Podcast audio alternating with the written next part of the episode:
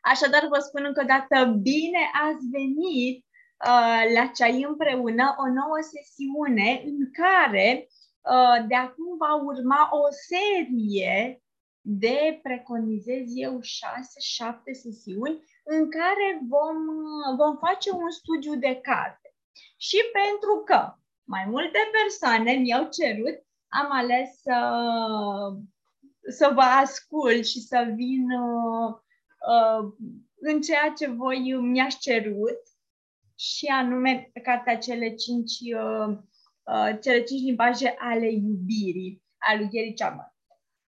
Acum, ce vreau să vă spun întâi și întâi de toate? Hei, bună, bună! Bine, bine ați venit!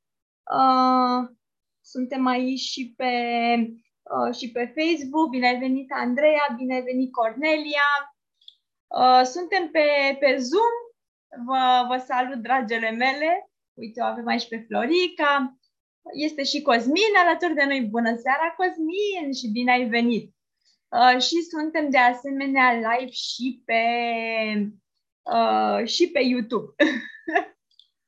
Așa că este, este fantastic. Bun.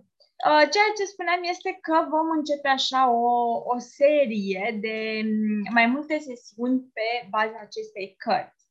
Um, dar mai multe despre, despre asta o să discutăm mai târziu. Haideți să, vă, să ne prezentăm un pic pentru cei care ați venit noi în comunitatea noastră și mă, mă bucur tare, tare mult că sunteți aici. Eu sunt Alina Nedelcu, sunt coach, trainer și, și speaker. Iar de aproape un an de zile m-am angajat în, în a ajuta alte persoane pe partea relațională, atât cea de cuplu cât și uh, din orice mediu, atât timp cât există relații și avem nevoie de relații, nu-i așa? După cum, uh, de asemenea, sunt căsătorită de mai bine de opt ani. Și ideea aceasta de a mă implica în relații și a ajuta alte persoane de a avea relații armonioase, fericite, împlinite, a venit după ce eu și soțul meu, ei bine, am ajuns într-o groapă și ba, chiar ne-am gândit să punem, să punem stop, să punem punct căsniciei noastre. Um, Atunci când cel de lângă tine devine un străin pentru tine, când nu mai ai nimic de împărțit uh, cu el, ei bine, vine un moment în care stai și te gândești de ce ești în acea, în acea relație și dacă merită să mai fii acolo și dacă trebuie să rămâi acolo. Așa că noi din acel, din acel punct, din acea prăpastie, ar trebui să învățăm să ne ridicăm, să învățăm să ne reclădim relația noastră. Și cel mai important, a trebui să vrem și de atunci să stabilim ca prioritate uh, relația noastră. Pentru asta trebuie să devenim intenționați în a fi fericiți împreună. Și pare simplu, nu e așa? Și totuși nu este chiar atât de ușor, pentru că, iată, uh, dacă să un pic să ne gândim, astăzi uh, rata divorțurilor este destul de mare. Mult mai mare decât cea a căsătoriilor. Um, așa că avem nevoie de, de a face eforturi dacă vrem să fim cu adevărat fericiți în relațiile noastre. Și pentru că, v-am zis, de, de mai bine de un an tot lucrez cu oameni, lucrez cu oameni aflați în diferite relații, cupluri, ba chiar aud de multe ori că mi se spune atât de la femei cât și de la bărbați că după căsnicie ceva se schimbă. Am auzit de la mulți bărbați spunându-mi că uh, soția după uh, căsnicie a devenit mai uh, distantă, că pare că nu-i mai pasă de el și că toată atenția este îndreptată de acum uh, copilului.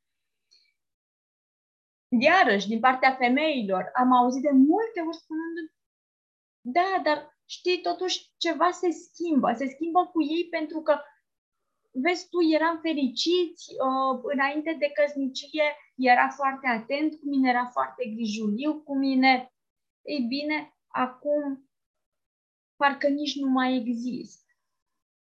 Vine de cele mai multe ori uh, acasă, se pune în fața televizorului, uh, nu mă bagă în seamă nici pe mine, nici copiii, iar după aceea seara vine lângă mine. Și pe mine asta mă deranjează. Și alt astfel de, de motive. Și acum, hai să vedem, hai să vedem, uite. Uh, în momentul de față, cine de aici, uh, indiferent că sunteți pe Facebook, sunteți pe Zoom sau sunteți pe, pe YouTube, haideți să vedem. Cine de aici este într-o relație uh, stabilă, într-o relație uh, de lungă durată, da? Sau chiar într-o căsnicie. Și dacă da, de cât timp sunteți în această, în această relație? Dacă sunt persoane care sunt într-o relație și sunt la început de drum, la fel. Hai să vedem. Zi, eu sunt la început de drum, tocmai ce am început o relație și ca să vedem exact de, de unde începem. De asemenea, dacă nu ești într-o relație, ești în locul potrivit. Pentru că în acest program o să înveți să îți înțelegi limbajul tău de iubire, dar o să și înțelegi să, o să înveți și cum să afli limbajul de iubire al persoanei pe care tu o vei uh, alege să-ți împarți viața alături, uh, alături de ea și cum să atragi persoana potrivită uh, ție. Ceea ce este, este foarte important. Dar hai să vedem, hai să vedem. Cine de cât timp uh, este în relație și um, dacă este într-o relație, da? Hai să vedem. Aștept, aștept să-mi scrieți, uh, să-mi scrieți în chat. O să mă vedeți că mă tot uit în toate direcțiile pentru că, repet, suntem și pe Zoom, și pe YouTube, și pe Facebook. Pe Facebook suntem în, în comunitatea de dezvoltare personală cu Alina Nedelcu, da? Bun, hai să vedem, hai să vedem. Avem chat-ul la dispoziție. Ok, și uite, avem uh, anonim de trei ani. Ok, ok, într-o relație de trei ani, bun. Deci vorbim despre o relație de lungă durată. Fantastic! Uite, altcineva ne spune, suntem la început de drum. Fantastic! Bun! Deci de acum încolo vă descoperiți. Bun, bun, bun, bun, bun!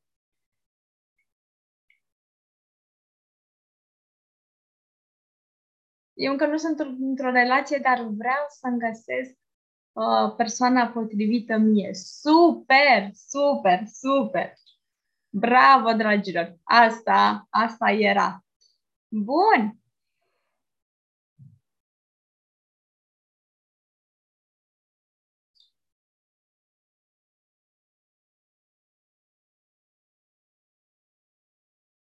Așa.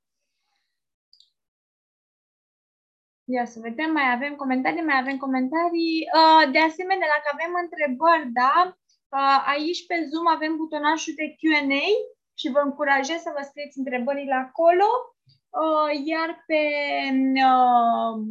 pe YouTube și pe, și pe Facebook puneți întrebările în chat. Repet, eu sunt cu ochii în toate cele trei direcții și o să mă asigur că văd și întrebările voastre. Dacă nu le văd în timp util, o să răspund la ele uh, ulterior, da?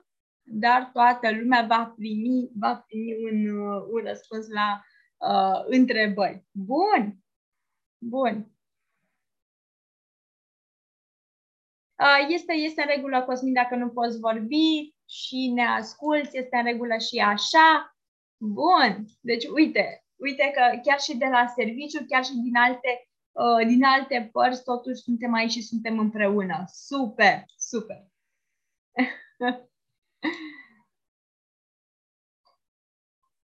Și spuneam că nu este tot, tocmai atât de, de ușor să, să facem lucrurile astea.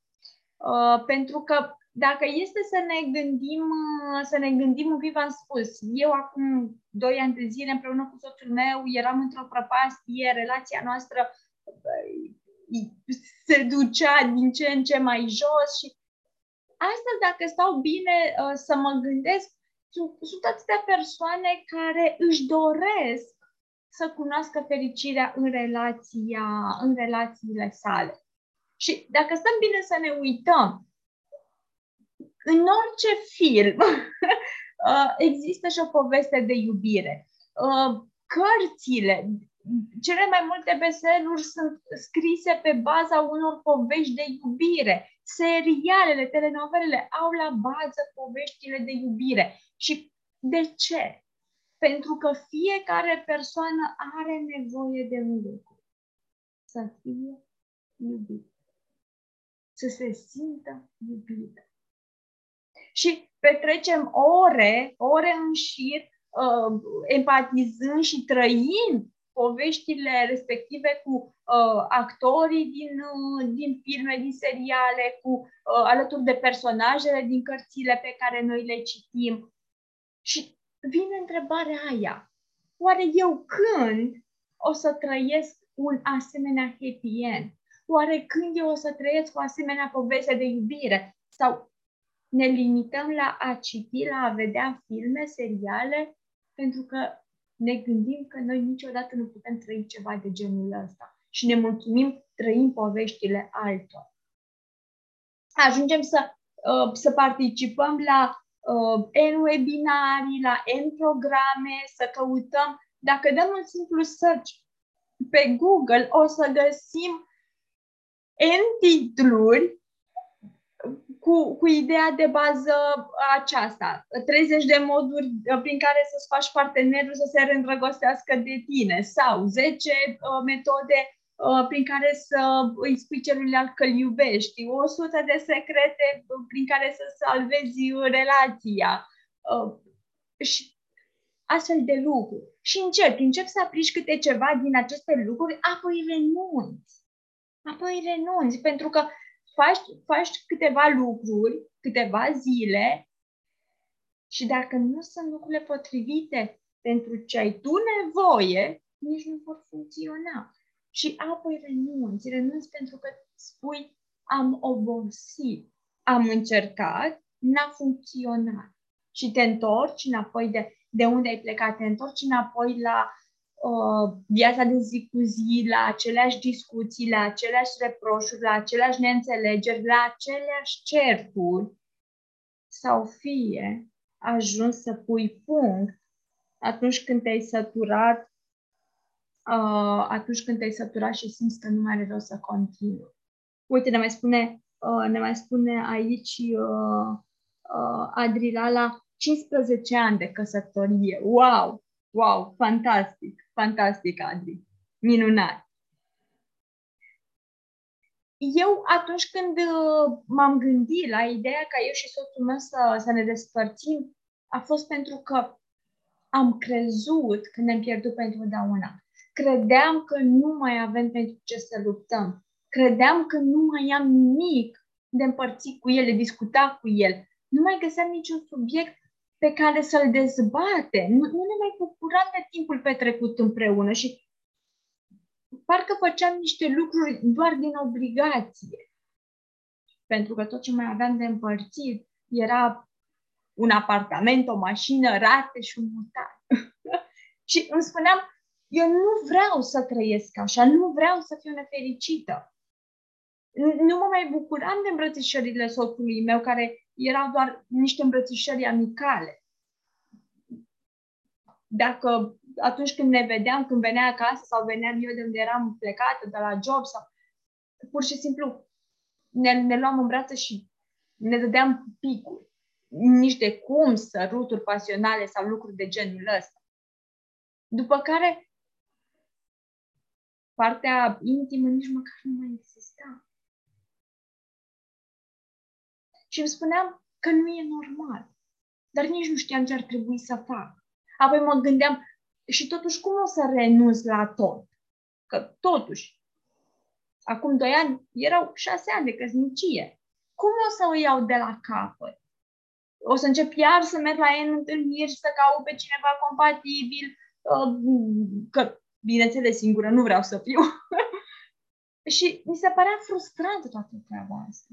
Apoi mă gândeam ce o să spună lumea, adică ce o să zică uh, familiile noastre, rudele, prietenii noștri, am luat-o razna.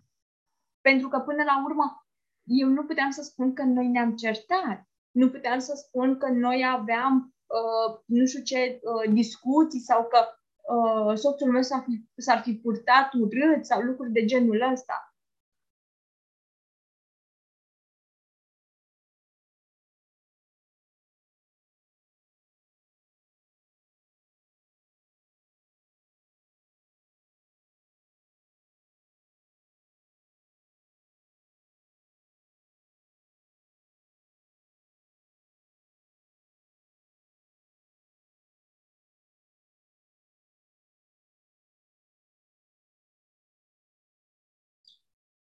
Uh, scuze, a fost de la internet, se pare că mi s-a blocat un pic microfonul, dar s-a, uh, și-a, și-a revenit. Uh, mă auziți acum? Este totul în regulă? Super, super. Uh, și, pe, uh, și pe Facebook suntem în regulă? Poate să scrie cineva? Bun, fantastic, fantastic. Și atunci stăteam și mă gândeam... Ah, ok. Uite, pe, pe Zoom nici măcar nu s-a, nu s-a întrerupt. Uh, și totuși ziceam, ce pot să le spun prietenilor? Ce, ce o să le spun oamenilor? Adică, care este motivul pentru care noi ajungem să divorțăm? Pentru că, na, nu, nu știu cum este în alte familii, dar la noi cel puțin... atunci când vine vorba de părinți, de familie, trebuie să ai niște motive foarte serioase ca să ajungi la ideea de divorț. Adică, și știam că din ceea ce mi se întâmpla mie, cumva părea acea idee că a, tu de prea, prea mult bine ai ajuns să vrei să divorțezi. Și a, asta suna și în mintea mea. Asta suna și în mintea mea. Și totuși ce puteam face? Adică, dacă din toate acele treizeci, zece, o sută de, de metode nu, nu dau soluții, dacă nimic nu se îmbunătățește, chiar să fie despărțirea singura metodă? De fapt, despărțirea este cea mai grea metodă. Pentru că și e, poate fi chiar una greșită, poate fi o capcană. Pentru că dacă o să intri după aceea într-o altă relație, fără ca tu să schimbi nimic la tine, se va sfârși aproape la fel. Și asta, era, asta aveam să aflu și eu curând, atunci când l-am invitat pe, pe soțul meu, pe Iulian, la o discuție serioasă uh, despre noi, despre relația noastră și am realizat că ne lipsea un singur lucru. Comunicarea. Atenție, sunt trainer, speaker, coach de mai bine de trei ani. Și nouă ne lipsea comunicarea.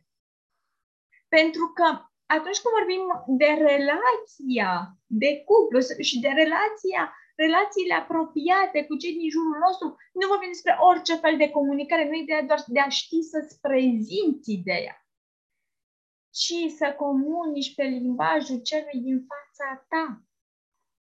Ei bine, noi ce făceam era că vorbeam două limbi total diferite. Și imaginează-ți cum ar fi dacă uh, eu aș fi fost... Pe, cam asta se întâmpla, o să fac acum o mică analogie. Eu vorbitoare de limbă chineză și soțul meu de limbă italiană. Eu nu știu chineză, el nu știe italiană, dar am luat două limbi diferite, tocmai ca să înțelegeți ideea. Ei bine, el neștiind chineza mea, eu neștiind italiana lui.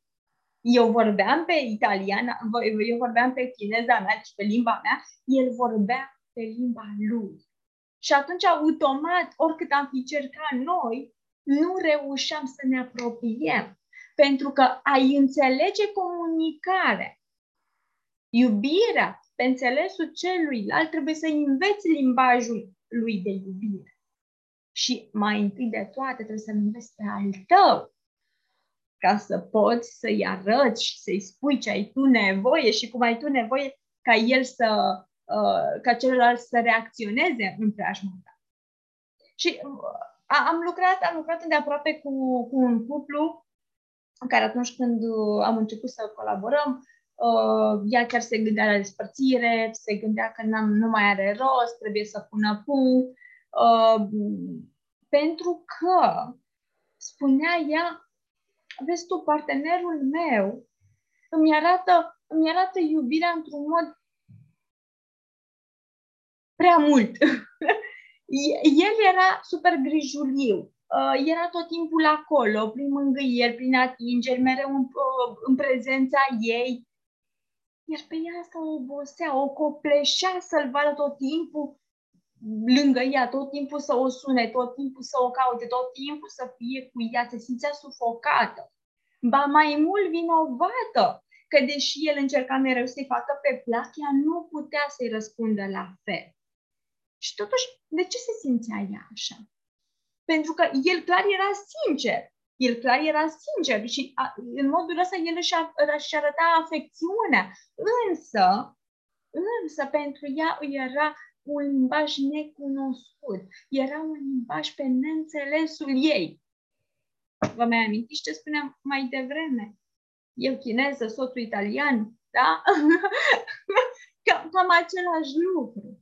Ei bine, um, Gary Chapman, doctorul Gary Chapman, cel care a scris această carte și care uh, s-a dedicat mai bine de treizeci de ani uh, consilierii matrimoniale uh, și de cuplu, el zice că avem nevoie, este musai să înțelegem aceste cinci, limba, cinci limbaje primare ale iubirii. Pentru că, atenție, nu sunt orice fel de cinci limbaje, ci sunt limbajele primare, care, da, de la cele cinci automat se poate duce la mult mai multe, pentru că și limba română nu e așa, deși avem limba română, în funcție de uh, regiune avem dialecte diferite și atunci, deși toate sunt limba română, da, deci toate fac parte din uh, limba română, sunt recunoscute uh, ca parte a limbii române, dar sunt dialecte cumva difer- diferite uh, și sunt subdiviziuni. Dar nu uităm despre asta acum în detaliu, ci acum vorbim despre cele cinci limbaje primare ale iubirii.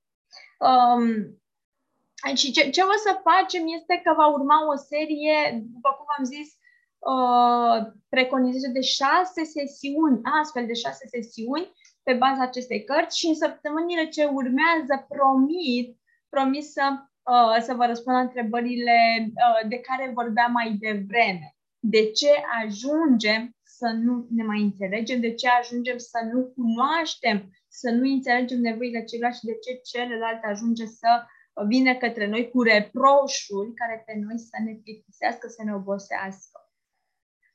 Ei bine, am făcut aceste sesiuni deschise tocmai pentru că vreau să vă ofer cât mai multă valoare um, și atenție un pic că aceste sesiuni sunt deschise, sunt aici, sunt live, dar vor fi pentru o perioadă um, o perioadă limitată de timp, da? După aceea ele vor deveni inactive. Și înainte de, de a începe să vorbim despre cele cinci limbaje ale iubirii propriu-zise, aș vrea mai întâi să, să vă invit să descoperim care este și ce este rezervorul personal afectiv și să aflăm uh, dacă acesta este gol sau plin în momentul acesta. Dar mai ales să înțelegem exact cum îl putem menține plin. Pentru că spuneam că iubirea, iubirea practic face lumea să se învârtă, nu-i așa? Adică cel puțin asta zice Uh, doctorul uh, Gary. Și găsim, vă spuneam și pentru mine, găsim cărți, găsim filme, găsim seriale, găsim multe lucruri despre iubire. Cele mai multe cărți citite au o poveste de iubire. filmele, indiferent că vorbim de un film de groază, vorbim de un film de acțiune, are, o, are și o poveste de iubire. Psihologii au ajuns la concluzia că nevoia de afecțiune este o nevoie primară. Și sunt oameni care în numele iubirii au ajuns să escaladeze munți, au ajuns să uh, traverseze continente, au, au ajuns să îndure chinul. În Biblie se pune accentul pe, pe iubire. Atât de mult a iubit Dumnezeu oamenii încât a dat pe unicului fiu. Și atunci când despre iubire, mai ales cuvântul, cuvântul iubire, poate fi și un cuvânt refutant. Deci luat ca, ca atare, doar, doar cuvântul iubire poate fi și, um, um, și un cuvânt derutant. Pentru că putem spune, o iubesc pe mama și apoi imediat putem spune iubesc florile sau îmi iubesc pisica sau iubesc marea sau putem spune despre activități că le iubim. Putem să spunem că iubim, nu știu, notul, ciclismul, schiatul, iubim obiecte. Putem să spunem că ne iubim casa, ne iubim mașina, iubim animale, iubim oameni. Iubim și ideea de a iubi. Pentru că, repet, vrem să iubim, vrem să fim iubiți. Mai mult decât atât, uneori ajungem să folosim iubirea pentru a ne justifica comportament. Am făcut totul din iubire. Și adeseori, când un partener ajunge să uh, înșele, când ajunge să ajungă într-o altă relație, o, spune el că o face tot în numele iubirii, pentru că s-a îndrăgostit. Sau pentru că uh, celălalt, cealaltă persoană, da, din afara relației, mă face să mă simt mai iubit, mai iubită. Dar, e, dar dacă stai să te gândești la regulile sociale, morale, da, este ceva greșit. Adică să ai o relație extraconjugală nu, nu este văzută cu ochii buni. Dacă uh, soția unei persoane care are diferite dependențe acceptă un comportament urât, acceptă să, nu știu, uh, Uh, facă diverse activități care uh, poate nu sunt în regulă. Și hai să ne gândim dacă am vorbit despre o persoană alcoolică. Dacă partenerul, partenera, aceste persoane acceptă să strângă sticlele goale după, uh, după celălalt, va spune că o face din iubire. Însă, atenție! Terapeutul va spune că o face pentru că este o dependență emoțională. Terapeutul, psihologul, depinde unde mergi. Va spune că este o dependență emoțională, nici de cum iubire. Atunci când părinții fac toate poftele copilașului, spune că o fac din iubire, că îl iubește și că vrea să, să fie un copil perfect, normal și să aibă toate lucrurile pe care el le vrea și să facă tot ce vrea. Psihologii însă vor spune că este o, este o irresponsabilitate. Și până la urmă, ce înseamnă de fapt să iubești? Astăzi ce o să facem este că ne vom concentra asupra iubirii esențiale. Acea iubire esențială pentru sănătatea noastră afectivă. Și ei bine, acum o să facem altceva. O să mergem puțin uh, în trecut, pentru că încă din copilărie, încă de la naștere, avem nevoi afective fundamentale, care, atenție, dacă ele sunt îndeplinite, vom ajunge oameni echilibrați din punct de vedere emoțional. Și cea mai importantă astfel de nevoie um, este nevoia de iubire. Nevoia de a te simți dorit, acceptat. Un copil unde ajuns de iubit va deveni și un adult responsabil. Fără această iubire însă, ei bine, va rămâne cu un handicap emoțional și social.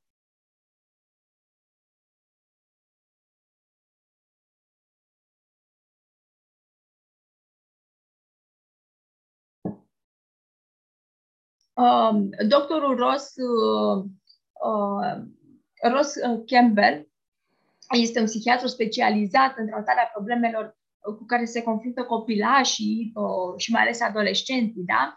Și spune el că um, fiecare copil are în sine, are în sinea lui un rezervor afectiv pe care abia așteaptă să fie umplut cu iubire și are nevoie să fie uh, umplut cu iubire.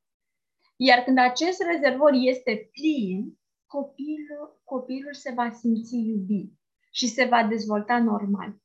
Însă, problema apare atunci când acest rezervor afectiv este gol și, ei bine, atunci copilul va începe să se poarte urât.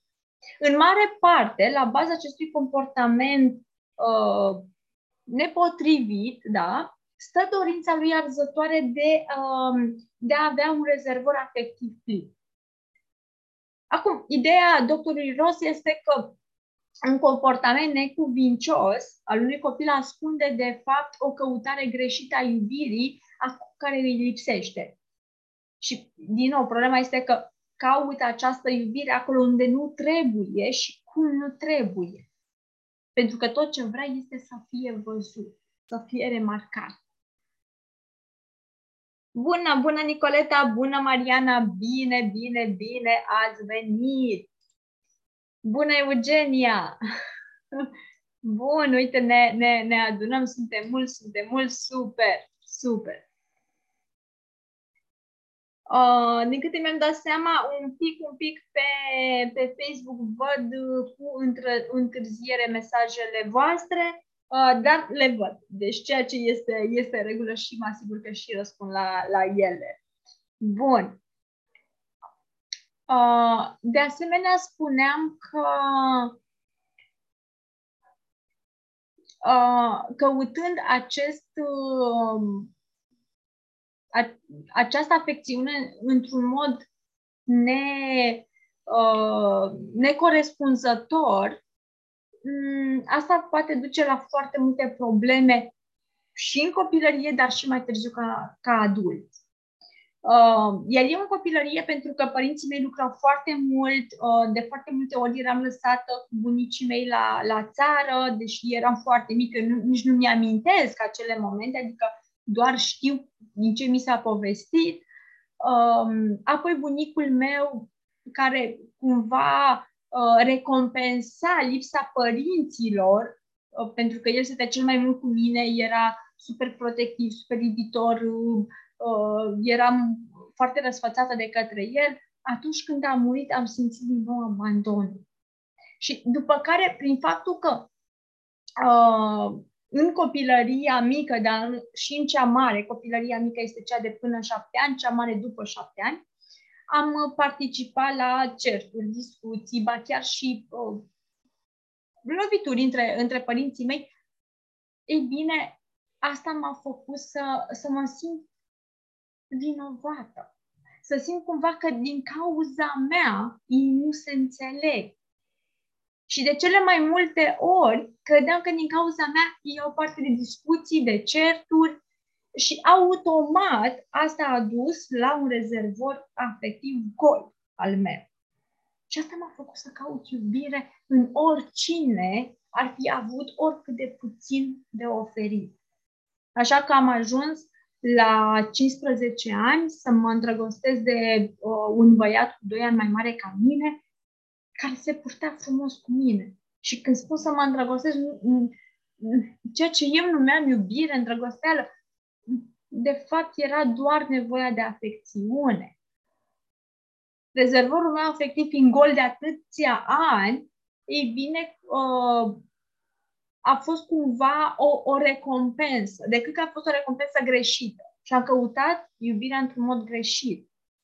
Pentru că Ce, ce vreau să spun este că e clar că părinții mei m-au iubit și e clar că mă iubesc, adică știu lucrul ăsta, doar că nu vorbeau același limbaj afectiv cu mine și nevorbind același limbaj afectiv, eu nu înțelegeam lucrul ăsta. Eu cumva mă simțeam dată la o parte, simțeam, mă simțeam nedorită, neiubită și această, această nevoie de iubire nu este un fenomen care se manifestă doar în copilărie, ci doar atunci când suntem, ba chiar se va manifesta chiar și când suntem adulți, când suntem căsătoriți, când începem o relație și, de fapt, cumva, acest fenomen este alături de noi toată viața noastră. Sentimentul de îndrăgostire satisface, atenție, doar temporar această nevoie de iubire. Da? De sentimentul de îndrăgostire satisface temporar această nevoie.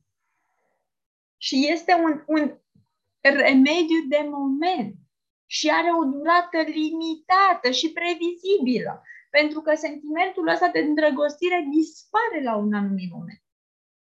Dar mai, mai multe despre asta o să, o să vedeți că vorbim în uh, sesiunea uh, de săptămâna viitoare despre uh, exact ce se întâmplă uh, în îndrăgostire și uh, ce, ce, uh, cum rămânem acolo. Ideea de bază este că sentimentul de îndrăgostire este un fel de obsesie, iar nevoia de iubire va ieși din nou la suprafață ca și trăsătura fundamentală a naturii umane. Pentru că, atenție! La baza oricăror, uh,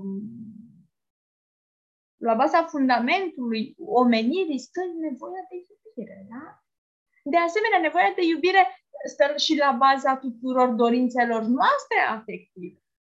Iar atunci când uh, mă gândeam că relația cu soțul meu s-a încheiat, mă gândeam că la ce bun că avem două afaceri, la ce bun că avem casă, avem mașină, avem diverse lucruri, dacă, dacă asta mi-ar fi salvat relația, să renunț la toate bunurile astea, aș fi renunțat bucuroasă la orice, pentru că eu și soțul meu să fim bine.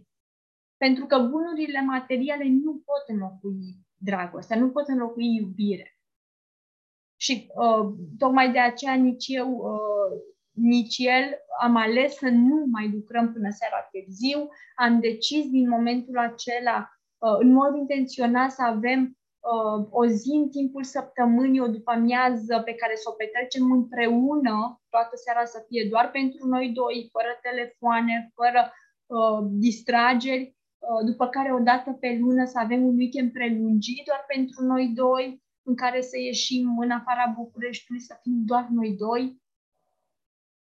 Pentru că dacă nu facem lucrurile astea cu intenție, din nou se poate ajunge unde a mai fost odată.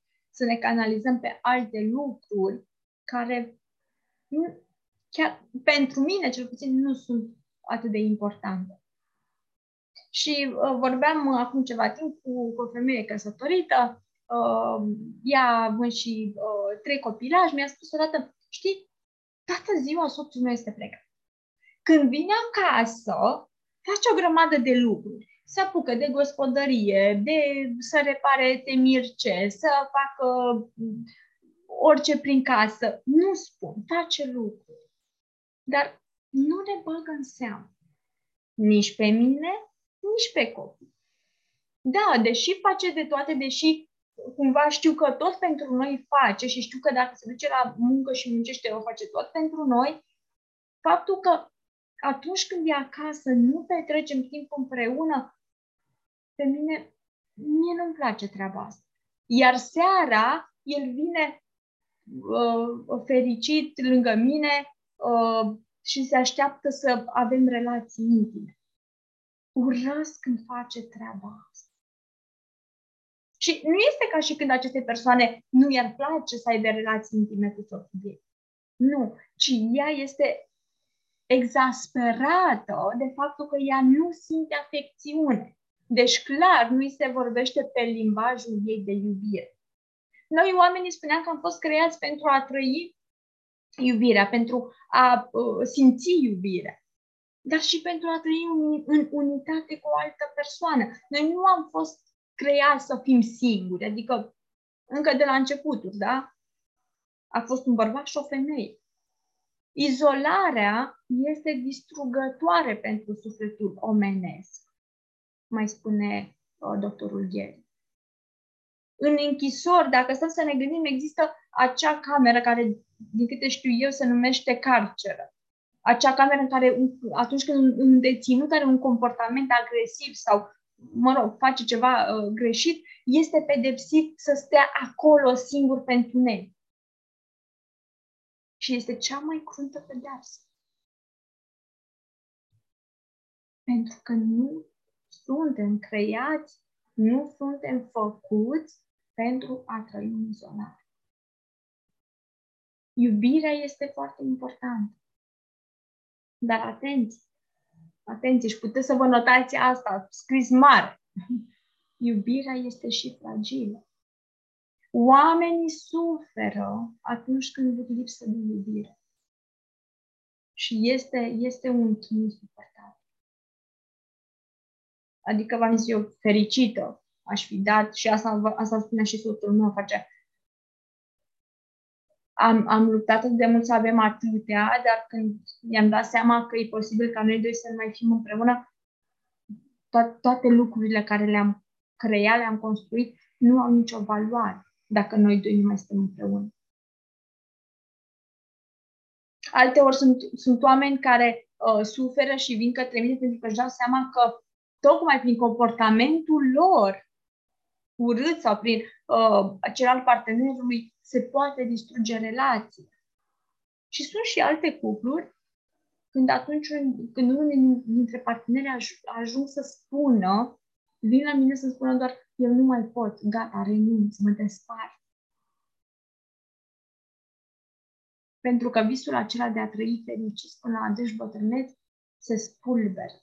Aud adesea, iubirea noastră s-a stins. Am făcut tot ce am putut face, am încercat tot ce se putea, am fost fericiți, dar acum nu mai sunt. Și prin asta înțeleg. Și mi se dovedește încă o dată că și noi adulții, la fel ca și copiii, avem rezervoare afectivă. Iar rezervorul afectiv este la fel de important pentru căsnicie, precum menținerea nivelului corect al, nu știu, băi de, de ulei de la mașină. Nu că mă pricepe prea mult la mecanică, dar știu și eu că la trebuie să fie niște parametri. Uleiul trebuie să fie în niște parametri ca mașina să funcționeze corect. Și domnii mă pot, mă pot corecta dacă ceva nu, nu, nu zic bine aici. Și mai este un lucru. Dacă cu o mașină care uh, are rezervorul uh, de, de ulei defect, încă mai poți, o mai poți folosi cumva, ei bine, într-o relație, să încerci să mergi cu rezervorul afectiv gol este devastator, distrugător. Nu ai cum să faci. Chiar nu ai cum. Și atunci ce ai nevoie este să te asiguri că rezervorul afectiv este plin. Și nu să îl aștepți pe partener să ți-l umple, ci să ți-l umpli tu, ca din ce ai tu, să poți să-i dai și celuilalt. Și gândește-te că, la fel ca și tine, e posibil ca și partenerul să aibă rezervorul afectiv gol. Și atunci nu te poți aștepta ca el să-ți dea ție ce nici el nu are. Fiecare trebuie să-și umple rezervorul lui afectiv. Cum o să facem lucrurile astea? Data viitoare uh, o să... Uh, o să discutăm, pentru că deja este ora, ora opt. Într-adevăr, este, este un subiect pe care am, o să vorbim mult. De asta spun, eu am zis că vor fi șase sesiuni, dar o să vedem exact dacă uh, vor fi mai multe.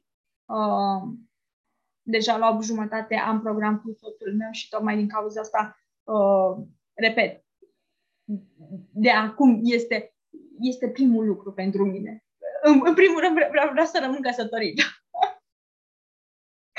Îmi place așa, îmi, îmi place căsătorită și uh, atunci uh, e, este în regulă. Data viitoare promis să, să continuăm. Oricum nu o să vă las uh, fără toată informația, o să aveți totul de fiecare dată.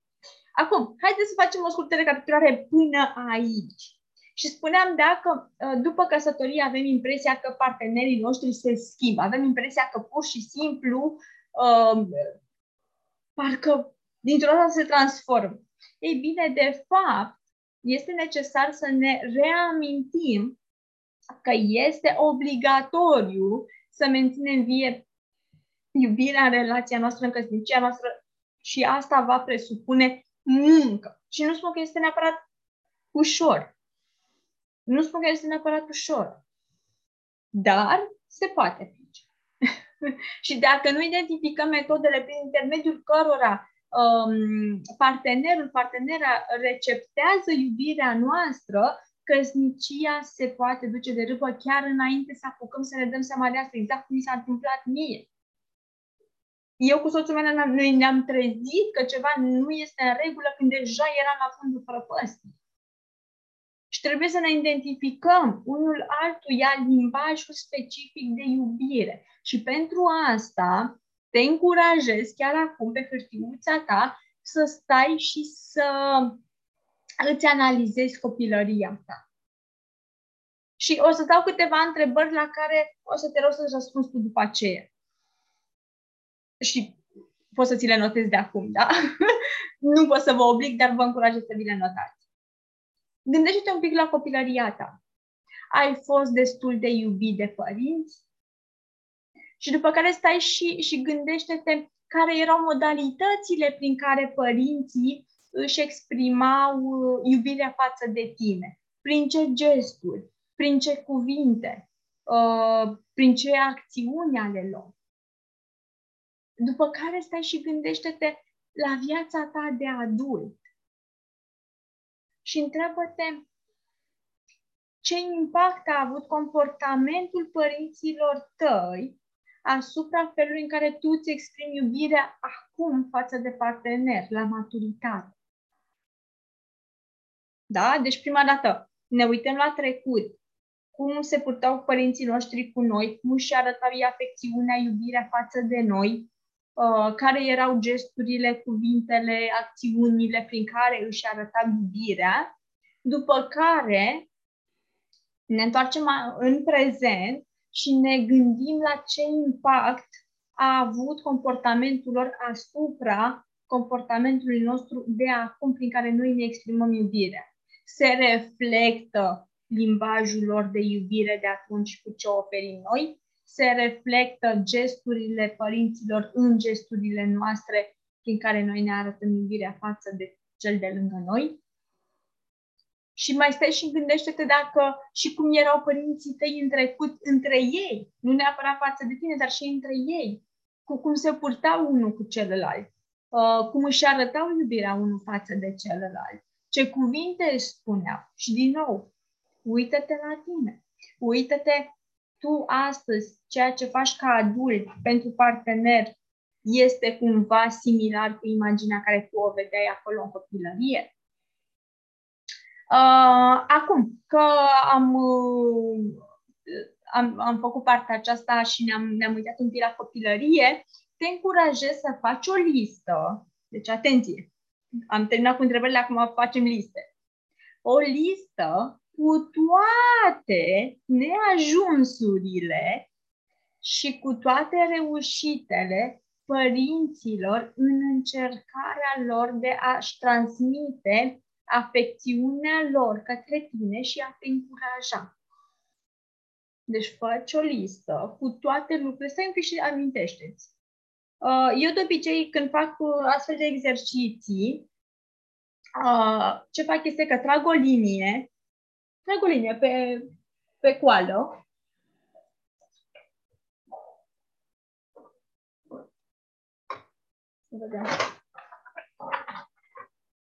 deci aceasta este coala, da?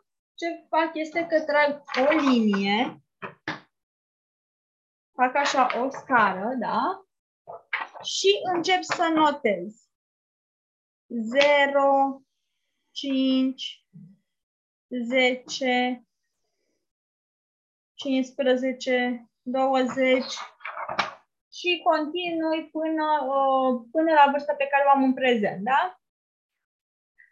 Uh, și astfel îmi fac repere și încep să mă gândesc. Bine, la zero ani nu o să am fost, nu o să am cum să-mi amintesc, dar pot să, uh, uh, poate știu povești, poate mi-aduc aminte de ce-mi povestea mama, tata, bunica, bunicul uh, când eram bebeluș.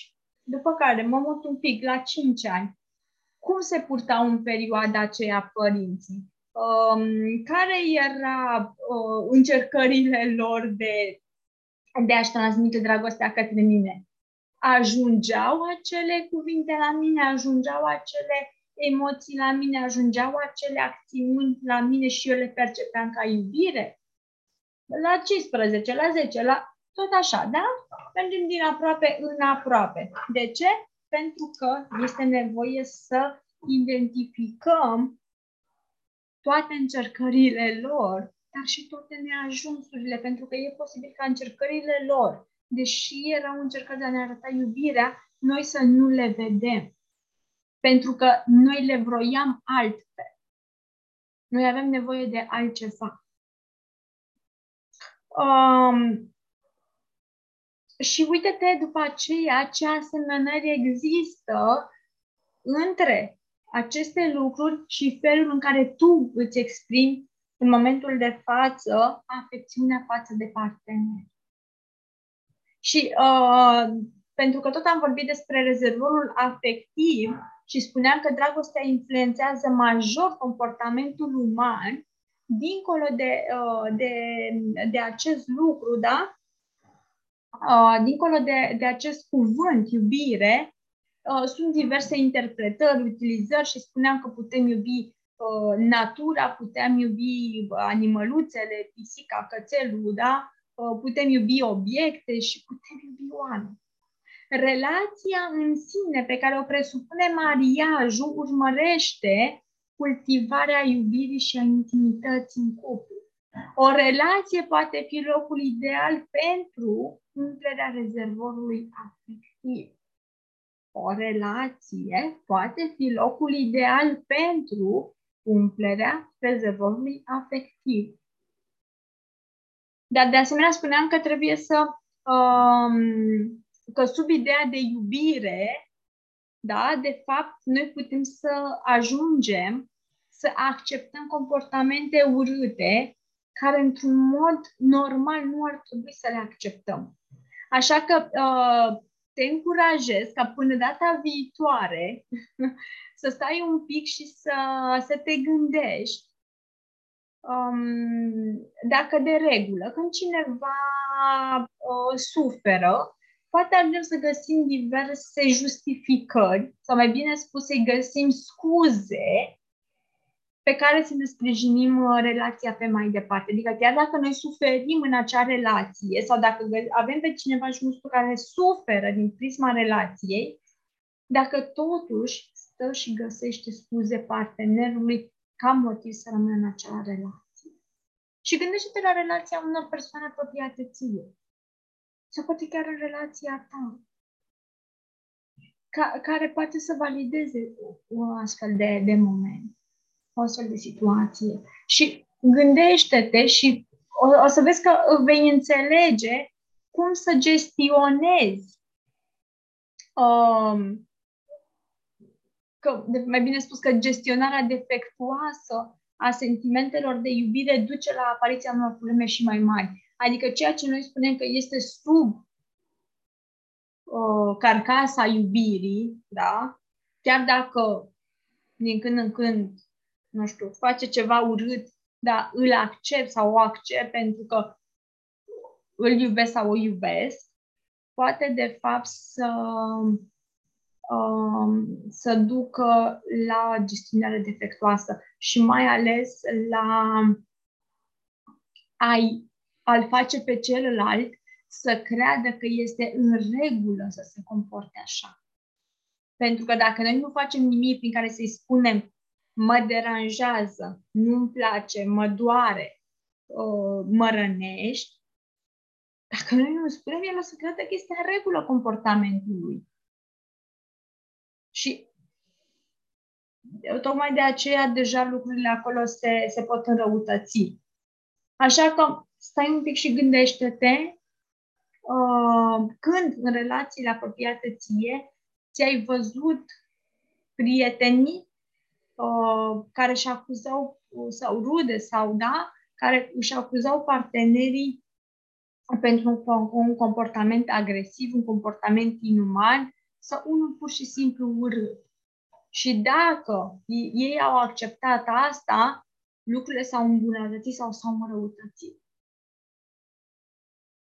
Bun, dragilor, este ora douăzeci și vă ziceam că nu o să stăm mai mult. Aceasta a fost sesiunea de astăzi. Vă reamintesc că această sesiune și următoarele din programul acesta vor fi disponibile pentru o perioadă limitată de timp. Așa că dacă vreți, vreți să revedeți aceste sesiuni, aveți la dispoziție zece zile. După aceea vor fi, vor fi, nu se vor mai găsi. Cele cinci limbaje ale iubirii este, este un program creat după cartea cu același nume. Cartea o găsiți în orice librărie, pe elefant punct ro sau orice alt site de genul acesta. Este o carte care pe mine personal m-a impresionat și m-a ajutat enorm de mult.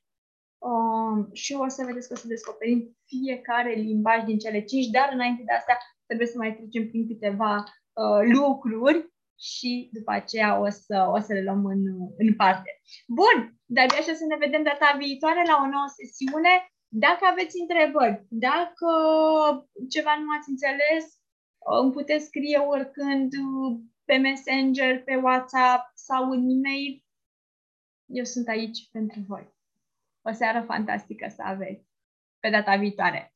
Pa, pa!